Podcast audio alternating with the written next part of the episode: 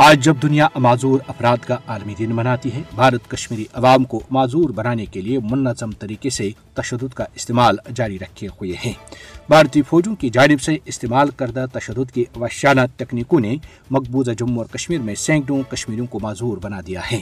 بھارتی فوجوں کے وحشانہ ہتھ کنڈوں سے ہزاروں کشمیری زندگی بھر کے لیے معذور ہو گئے۔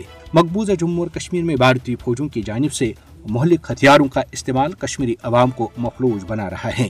بھارت کی طرف سے کشمیری عوام کے خلاف مہلک پیلٹ چھروں کا استعمال کرنے کے بعد سے مقبوضہ جموں اور کشمیر میں معذوری کے واقعات میں کئی گنا اضافہ ہوا ہے بھارتی فوجوں کی پیلٹ فائرنگ سے سینکڑوں کشمیری اپنی بینائی سے محروم ہو چکے ہیں۔ معذور افراد کا عالمی دن معذور کشمیروں میں کوئی تبدیلی نہیں لاتا۔ معذور کشمیروں کے حقوق کی پامالیوں کا سلسلہ آج بھی جاری ہے۔ بھارتی فوجوں، نیم فوجی و پولیس اہلکاروں کے ہاتھوں استعمال کیے گئے ظالمانہ اور غیر انسانی تشدد کے ہتھ کنڈوں سے ہزاروں کشمیری زندگی بھر کے لیے معذور بن چکے ہیں۔ جن میں دو سو سے زائد وہ کشمیری بھی شامل ہیں جو ایک یا دونوں آنکھوں کی بینائی سے محروم محروم ہو چکے ہیں۔ کشمیری عوام کو معذور اور ناکارہ بنانے کے لیے بھارتی فوجوں کی طرف سے استعمال کیے جانے والے ظالمانہ ہتھ کنڈوں میں مظاہرین پر گولیاں، پیلٹ، آنسو گیس اور مرچی والی گیس کے گولے چلانا شامل ہیں۔ اس کے علاوہ تفتیشی مراکز میں شدید مار پیٹ بجلی کے جھٹکے دینا، ٹانگوں کے پٹھوں کو کچلنے کے لیے لکڑی کے رولر پھیرنا، گرم اشیاء سے جلانا اور الٹا لٹکانا بھی شامل ہیں۔